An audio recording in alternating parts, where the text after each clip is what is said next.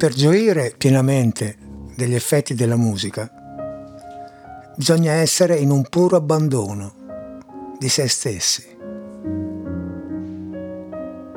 Io cerco di nascondere l'arte attraverso l'arte stessa. La vera musica è il linguaggio del cuore.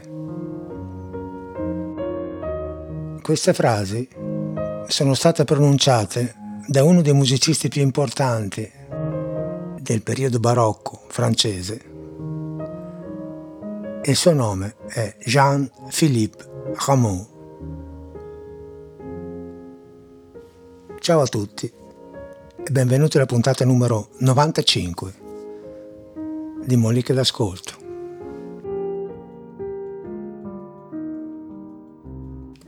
Uno dei fenomeni più importanti che hanno riguardato la musica nel secolo scorso, verso la metà del secolo scorso, è stata la riscoperta e la riproposizione di composizioni create nel periodo della musica barocca europea.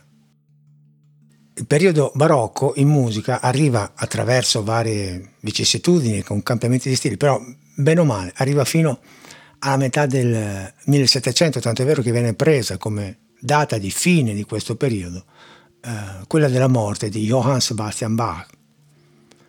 E dopo la morte di Bach, la musica barocca, un po' alla volta, è stata praticamente eh, dimenticata, le opere barocche non sono più state rappresentate se non raramente e diciamo che nell'Ottocento quasi tutto quello che era stato prodotto musicalmente nel 600 fino alla metà del 700 fu in pratica dimenticato o messo da parte, è ritenuto non adatto e completamente fuori moda, anche perché gli strumenti principi della musica barocca furono messi praticamente in, in soffitta, uh, il clavicembalo, la viola da gamba, sono spariti dalla prassi esecutiva e dalla musica del periodo romantico.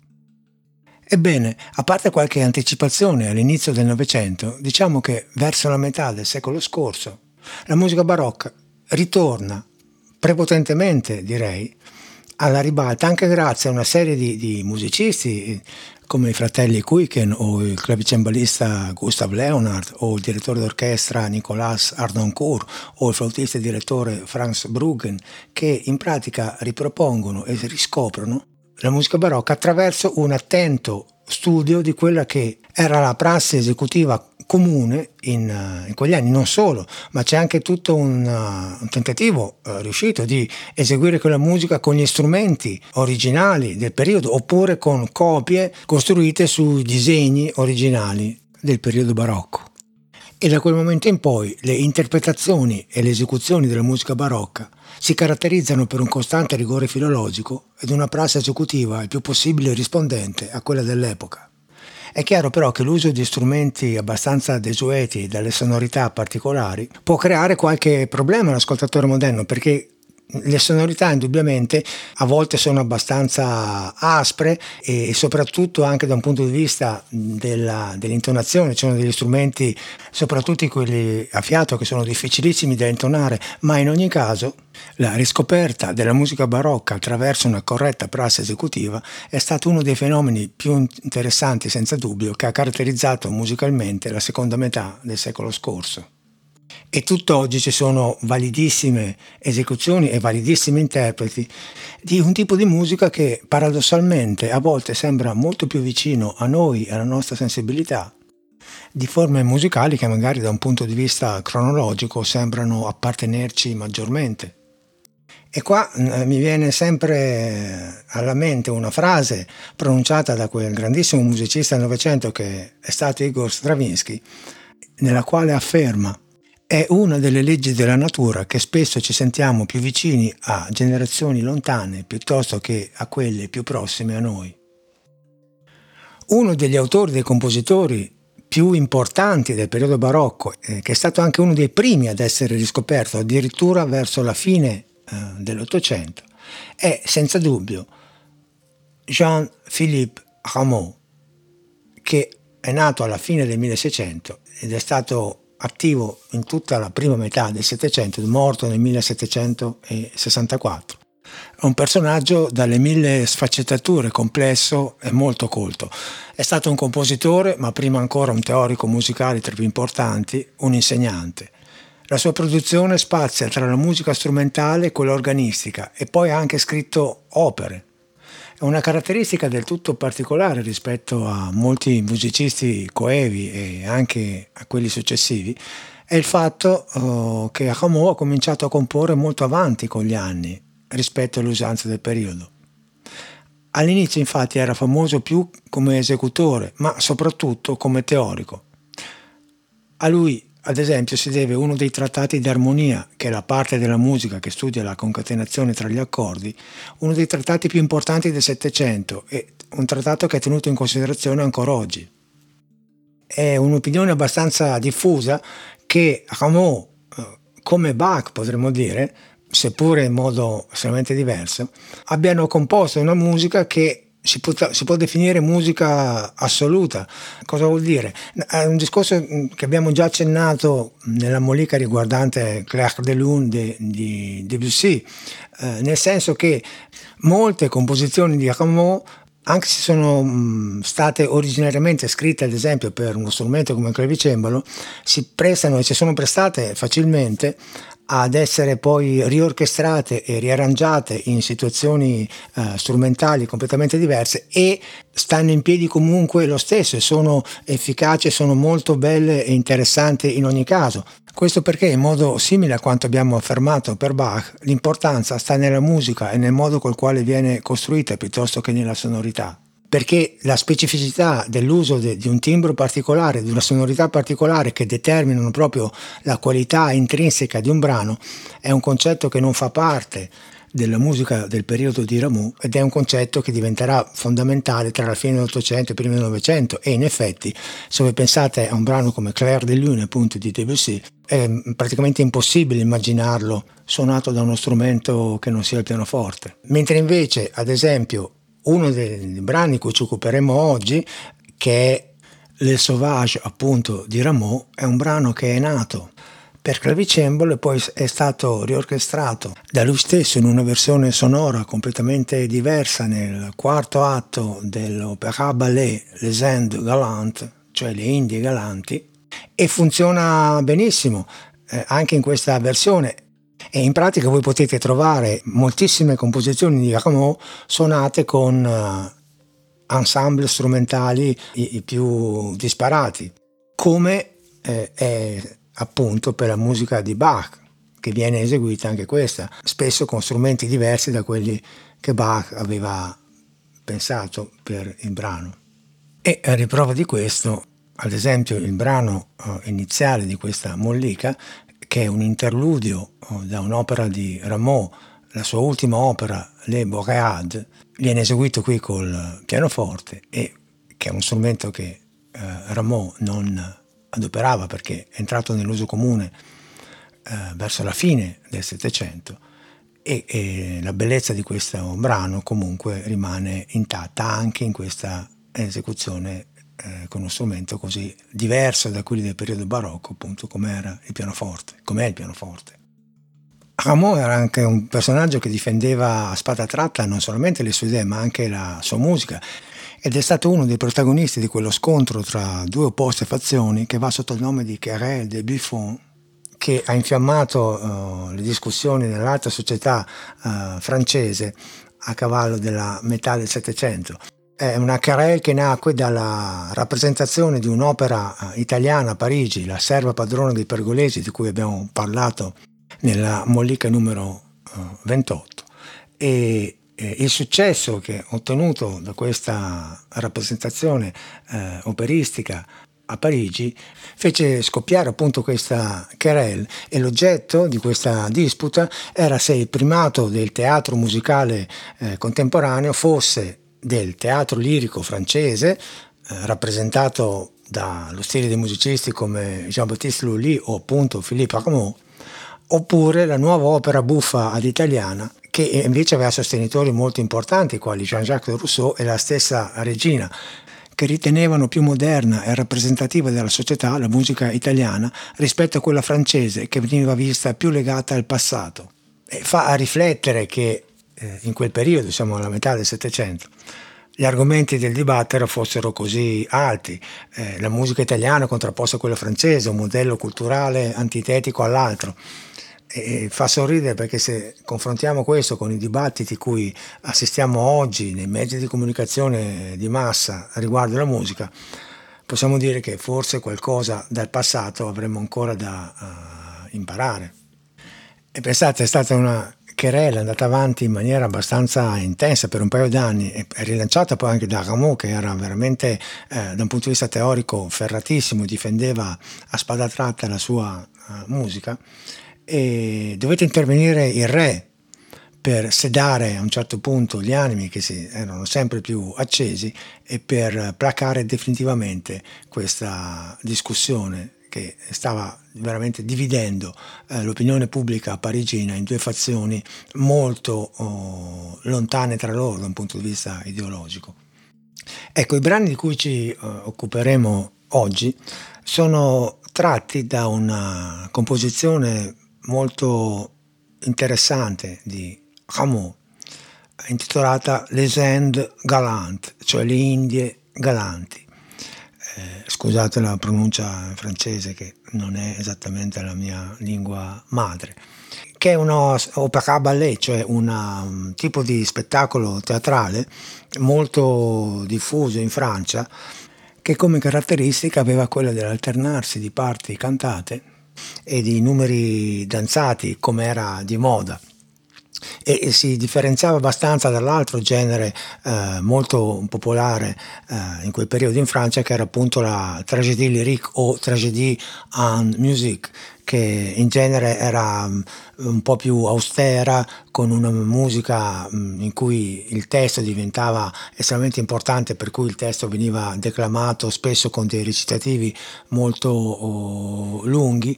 In, in, ogni caso, in entrambi i tipi di spettacolo, come in tutti eh, gli spettacoli diciamo così, di tipo operistico in Francia, uno dei momenti più importanti era quello del ballo, cioè della coreografia, che non era un momento avulso dallo svolgersi della vicenda, bensì costituiva un elemento fondamentale attraverso il quale l'azione scenica si sviluppava.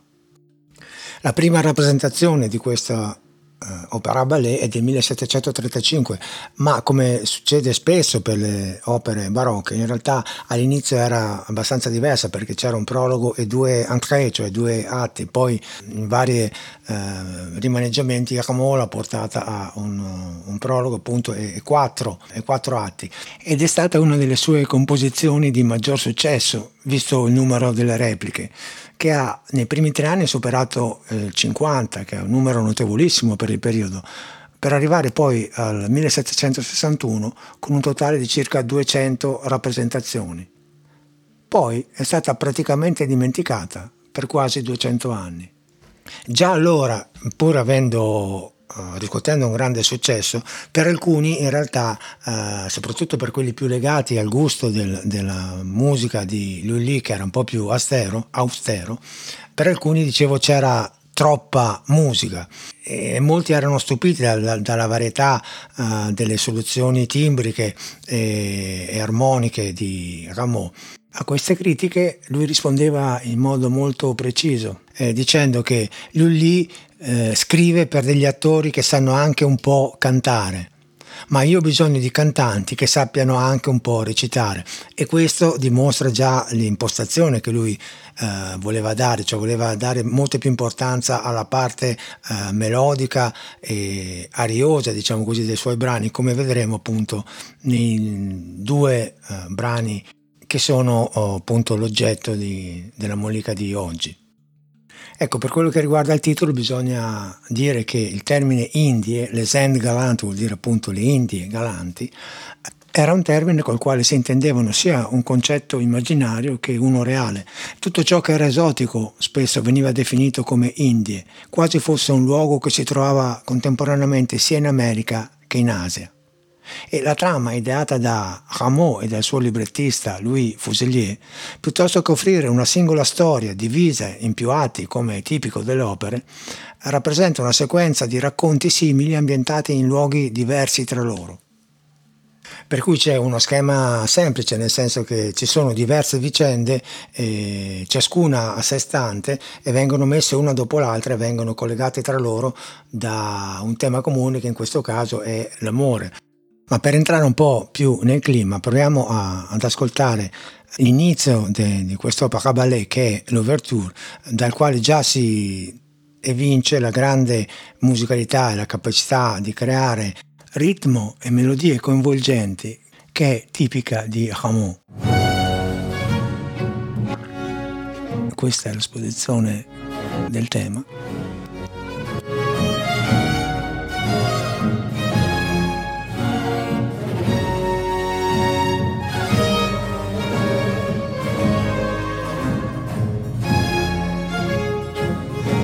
Questo punto l'atmosfera cambia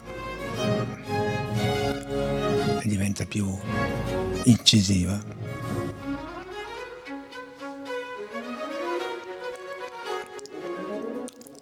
Gli strumenti a fiato, soprattutto i legni, prendono maggiore importanza.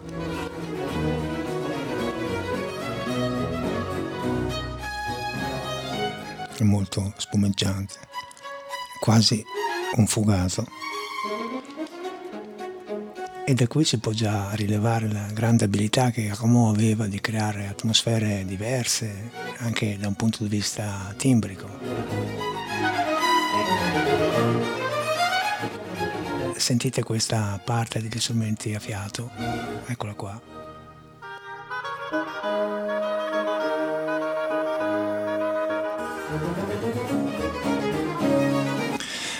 Uh, ovviamente come spesso accade per le opere barocche è difficile oggi che eh, le scènes galante vengano rappresentate in tutta la loro uh, bellezza e comunque in tutta la loro durata. È molto più facile eh, che in concerti oppure per esempio su YouTube voi possiate trovare degli, dei pezzi estrapolati, dei brani estrapolati da questa, da questa opera, sia strumentali che vocali. E io volevo mh, portare l'attenzione soprattutto su due di, di questi momenti. Uno essenzialmente ritmico e l'altro più melodico e più uh, cantabile. Il primo di cui vorrei parlarvi è in realtà uh, tratto dal quarto atto uh, del Zen Galant, quarto atto che si intitola L'entrée des sauvages, cioè l'atto dei selvaggi, perché l'azione è ambientata in una foresta africana e questo brano, come ho detto prima, era nato come un pezzo per clavicembalo che poi Rameau ha adattato oh, in, per quest'opera in modo veramente mirabile. La forma di questa composizione è tipicamente francese e si chiama rondò è costituita in pratica da un tema che viene mantenuto fisso, al quale si alternano altri temi che vengono presentati in successione e ad ogni esposizione di un nuovo tema viene interpolata la riproposizione del primo. In pratica è una forma di questo tipo A, B, A, C, A, dove ovviamente A è il primo tema e B e C sono gli altri due. E come spesso accade, l'ascolto uh, vi renderà più facile e immediata la comprensione rispetto a questa spiegazione un po' farraginosa. Questo brano Le Sauvage lo potete trovare anche con altri titoli tipo Danse du Grand Calumet de la Paix, cioè gran, eh, Danza del Gran Calumet della Pace, oppure anche Forêt, Forêt Plaisible, cioè le foreste eh, pacifiche. È un brano famoso con un impulso ritmico ben definito e che suona così. Tra l'altro in questa versione orchestrale particolare ad ogni esposizione del tema vengono aggiunti degli strumenti. questo è il tema A.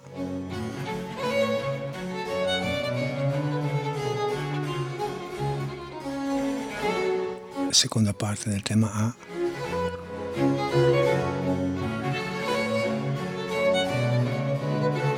Che qui va a chiudere.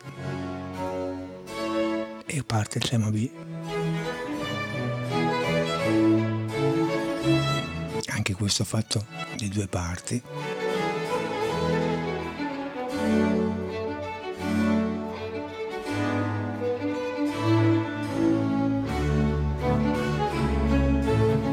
Qua c'è la ripresa del tema A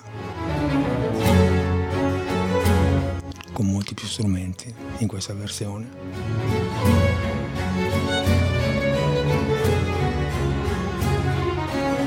Seconda parte del tema.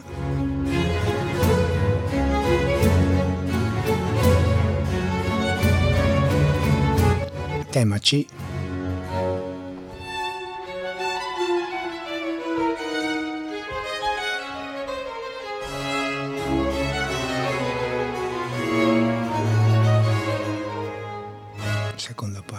C.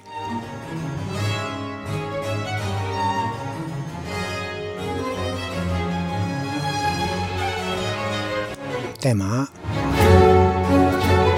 con tutta l'orchestra.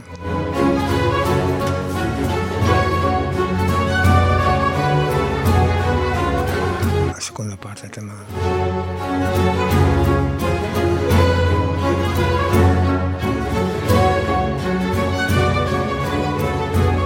questo punto uh, entra il coro e le prime parole pronunciate sono appunto Forêt plaisible, che dà anche il titolo alternativo a questo brano. La struttura rondò rimane la stessa.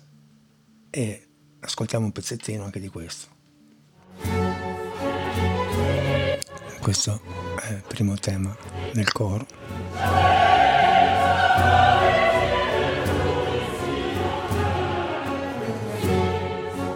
Seconda parte del primo tema.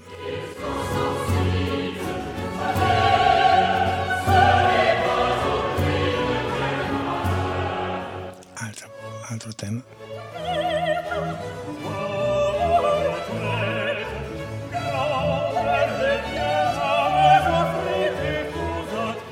Seconda parte.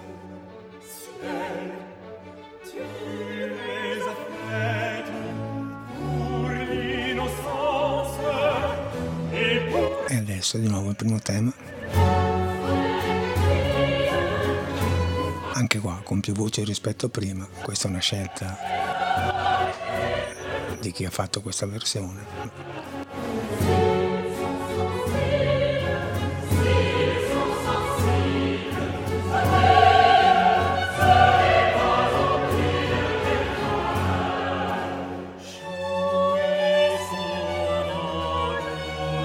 E questo è un altro tema.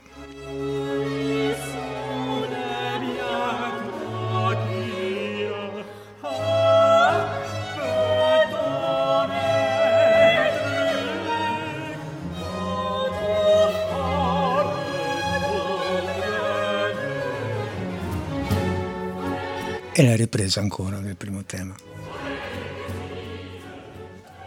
Ecco, come avete potuto sentire, è veramente accattivante, nel senso che è una melodia che ti si stampa in testa e poi continui a, a, a cantartela per un sacco di tempo. Questa è una delle magie della, della musica di Rameau. L'altro brano, completamente diverso, un brano molto uh, melodico, struggente, eh, che volevo farvi ascoltare, si trova invece nel terzo uh, atto denominato l'Entrée des Fleurs, cioè uh, l'atto dei fiori che si svolge in Persia. E il titolo di questo brano è Tendre Amour, cioè amore tenero. È veramente un brano che ti riconcilia con il mondo e in un momento um, storico come questo, così particolare, caratterizzato da tensioni e da situazioni sia politiche che sociali molto impegnative, diciamo così, eh, è veramente un toccasana che ti fa capire come l'arte sia ancora estremamente importante, sia un momento non solamente eh, una cosa non solamente in cui rifugiarsi, ma anche un, uno spunto per eh, provare a migliorare la nostra vita, il nostro modo di essere. E sapere che una bellezza così esiste salva veramente l'anima.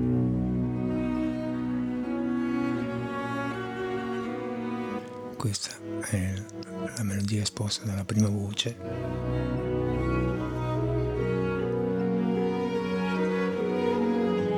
Qua entra la seconda.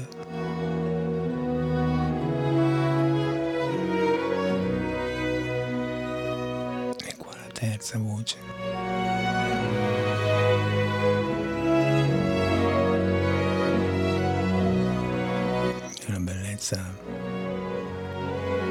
Che non si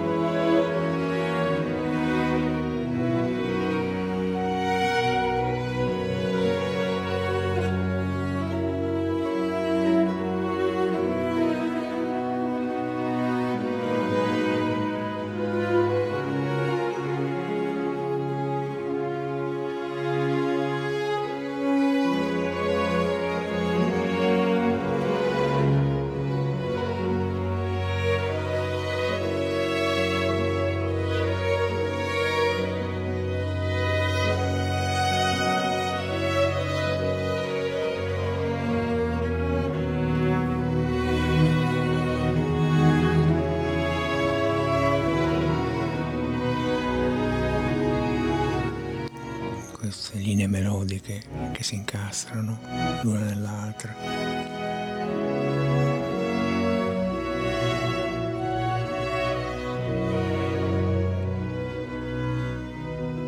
E poi qua c'è un tipico artificio barocco. Il brano sembra chiudersi, ma in realtà è solamente una pausa che serve per dare nuova enfasi alla fine di questa prima parte. Sentite qua. Sembra finire.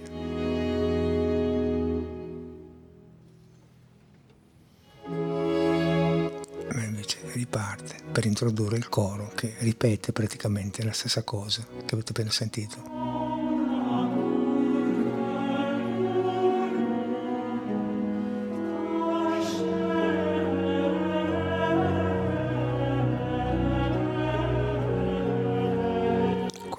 Seconda voce.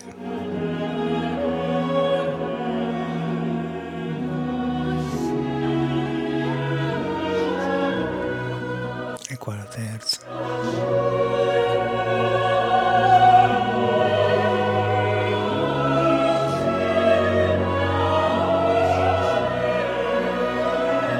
Era bello prima con gli archi, diventa spettacolare con le voci Amen.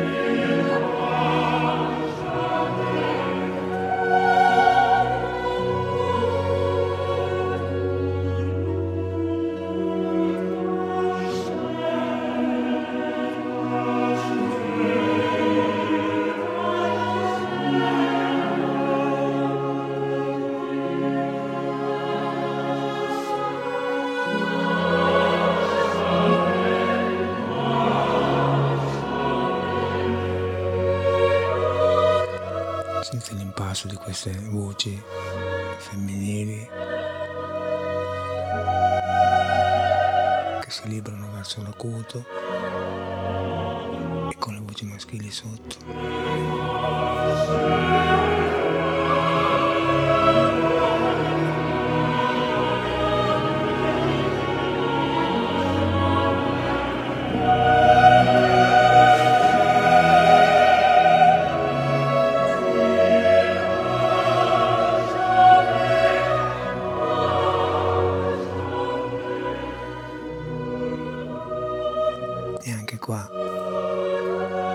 Stessa cosa, il brano sembra avviarsi alla conclusione.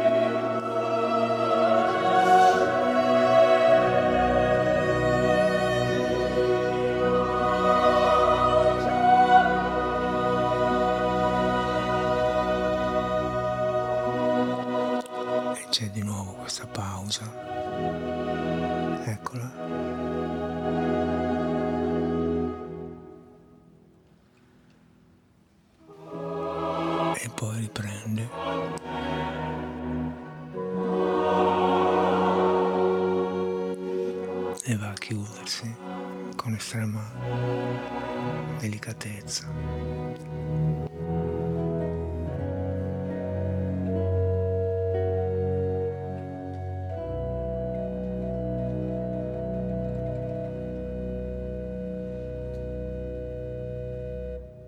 E diciamo che è uno di quei brani eh, che si spiegano da soli e che valgono di più di mille parole, chiaramente. Eh, volevo chiudere questa mollica con una cosa particolare.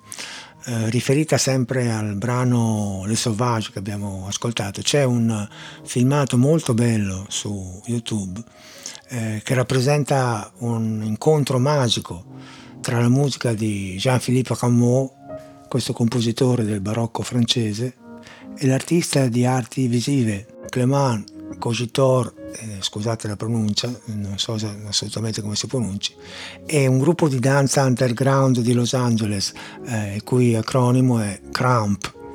Eh, sono cinque minuti in cui arti diverse e lontane nel tempo e nello spazio danno vita a qualcosa di estremamente emozionante e coinvolgente. Ed è anche questa una cosa da guardare per ricordarsi, per tenere sempre presente quanto sia importante nutrirsi di bellezza, soprattutto, sempre ma soprattutto in questi periodi. Detto questo, ciao a tutti e al solito, fate bravi.